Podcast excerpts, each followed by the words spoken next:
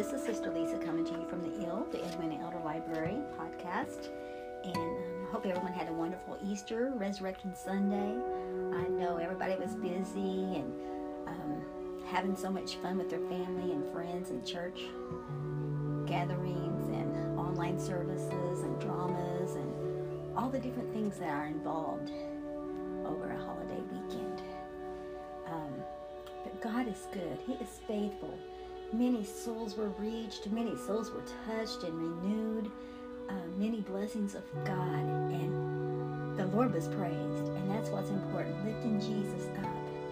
He said if he be lifted up, he'll draw all men into him. And I know we take that literally. We take that as being um, praising him. When we praise him, it causes other people to respond. But also, when he was lifted up on that cross, he died on Calvary. We must show people, point people to the cross and show them what Jesus did. Draw all men unto him. So today we are reading in page 80, on page 80, of the Frank Bartleman's Azusa Street, an eyewitness account to the birth of the Pentecost revival. We live by his breath, as it were, the wind. On the day of Pentecost was the breath of God, Acts 2 and 2. But what more can we say? It must be experienced to understand. It cannot be explained. You know, um, in my yesterday's reading about the Easter story, when Jesus breathed on the disciples and said, Receive ye the Holy Ghost, he was prophesying about how the Holy Ghost was going to come as a wind. It was going to come as a mighty, as the sound of a mighty rushing wind and fill all the house where they were sitting. It cannot be explained. We have certainly had a measure of the Spirit before without this. To this fact, all history testifies, but we cannot have the Pentecostal baptism without it. The apostles received it suddenly and in full. Only simple faith and abandonment can receive, for human reason can find all kinds of flaws and apparent foolishness in it. I spoke in tongues possibly for about 15 minutes on this first occasion. Then the immediate inspiration passed away for the time. I have spoken at times since also, but I never tried to reproduce it. It would be foolishness and sacrilege to try to imitate it. The experience left behind it the consciousness of a state of utter abandonment to the Lord, a place of perfect rest for my own work and activity of mind. It left me with a consciousness of utter God control and of His presence naturally in corresponding measure. It was a most sacred experience. Many have trifled foolishly with this principle in possession. They have failed to continue in the Spirit and have caused others to stumble. This has brought about great harm, but the experience still remains as a fact, both in history and in present day realization. The greater part of most Christian knowledge of God is and has always been since the loss of the Spirit by the early church and intellectual knowledge. Their knowledge of the Word and principles of God is an intellectual one. Through natural reasoning and understanding largely, they have little revelation, illumination, or inspiration directly from the Spirit of God. The famous commentators, Conybeare and Howson write, this gift, speaking in tongues, was the result of a sudden influx of the supernatural to the believer under its influence, the exercise of the understanding was suspended while the spirit was wrapped in a state of sheer joy by the immediate communication of the Spirit of God. In this joyful state, the believer was constrained by irresistible power to pour forth his feelings of thanksgiving and rapture in words not his own. He was usually even ignorant of their meaning. Stalker, in his life of Paul, has the following to say it, the speaking of tongues, seems to have been a kind of utterance in which the speaker poured out an impassioned rhapsody, by which his religious faith received both expression and exaltation. Some were not able to tell others the meaning of what they were saying, while others had this additional power. And there were those who, though not speaking in tongues themselves, were able to interpret what the inspired speakers were saying. In all cases, there seems to have been a kind of immediate inspiration, so that what they did was not the effect of calculation or preparation, but of a strong present impulse. These phenomena are so remarkable that, if narrated in a history, they would put a severe strain on Christian faith. They show with what mighty force, at its first entrance into the world, Christianity took possession of the spirits it touched. The very gifts of the Spirit were perverted into instruments of sin. For those possessed of the more showy gifts, such as the miracles and tongues, were too fond of displaying them and turned them into grounds of boasting. There is always danger attached to privileges. Children frequently cut themselves with sharp knives. However, we are certainly in more danger from remaining in stagnation where we are then and going ahead trustingly for God. Don't become stagnant. Don't become content and complacent. I mean, you need to be content in whatever state you're in, but what I mean is always keep seeking deeper. Lord, we only have a few moments here on earth before you're coming. You're coming soon, or before our lives are ex- expended, before we expire. You know, life is a vapor. The Bible says our life is a vapor, and sometimes it don't seem like it. It seems like it goes on and on and on. We do the same thing day in and day out. Sometimes it seems like that. Like especially when you're a child you can't wait till you become an adult. then you can't wait to become a mother. Then you can't, and so forth. Seems like we're always expecting something, something, and then when it, when it comes, it's like maybe not what we expected. You know, maybe life gets in the way.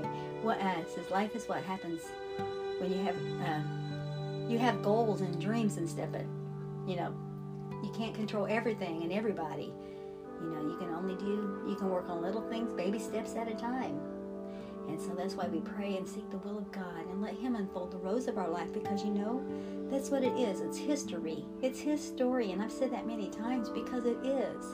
We are here for Him. We are here for His perfect work in our life. And He died on the cross for us so we can be yielded to Him. You know, it's just one of those greatest the mystery of godliness. You know, and all things when it's done in decency and in order, not my will, but thine be done, you know, then not only, not only is our lives more content and more meaningful because we know that it's about Him. It's not about us, it's about Him.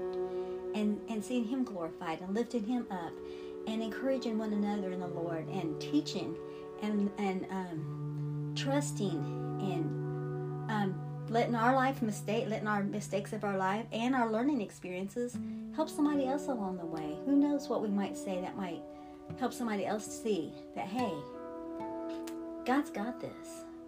God's in control. Our lives are important. We mean we matter to God. He loves us. You are here for a reason.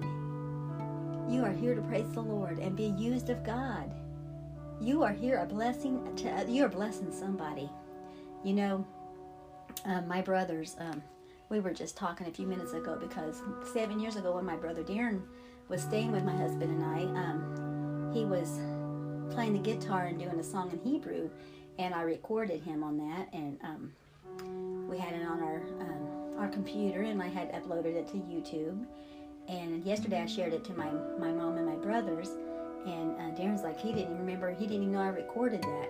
And Tim was joking and saying, yeah, she probably got on YouTube. You better ask her to um, give you a cutback from that. Of course, I act like I get paid. I don't earn any money off of YouTube, but uh, even if I did, but I'm like, hey, y'all. You know, there might be somebody, there might be some people in heaven. You're going to get some rewards in heaven because you shared your gift, you know, and um, I didn't tell them yet, but if I would not have if I have not, if I would not have recorded it in the first place, and sh- and then shared it to from from my webcam onto YouTube, it would have been gone because my computer crashed. The computer that I had that on, it crashed, and so thankfully I have it out there on YouTube. It only had a few views in seven years. It has not had very many, so my channel is not a popular channel, and uh, my podcast here is not a popular podcast. But if it blesses one person, if what we do for Christ is done for Christ, then it will last. It will last. It's going to make a difference. And he said, if you give a cup of water in his name, you're not going to be without reward. So if you sing a song and you share it with one person, or if you just sing it unto the Lord, actually, whatever you do, do it all. In word or in deed, do it all as unto the Lord.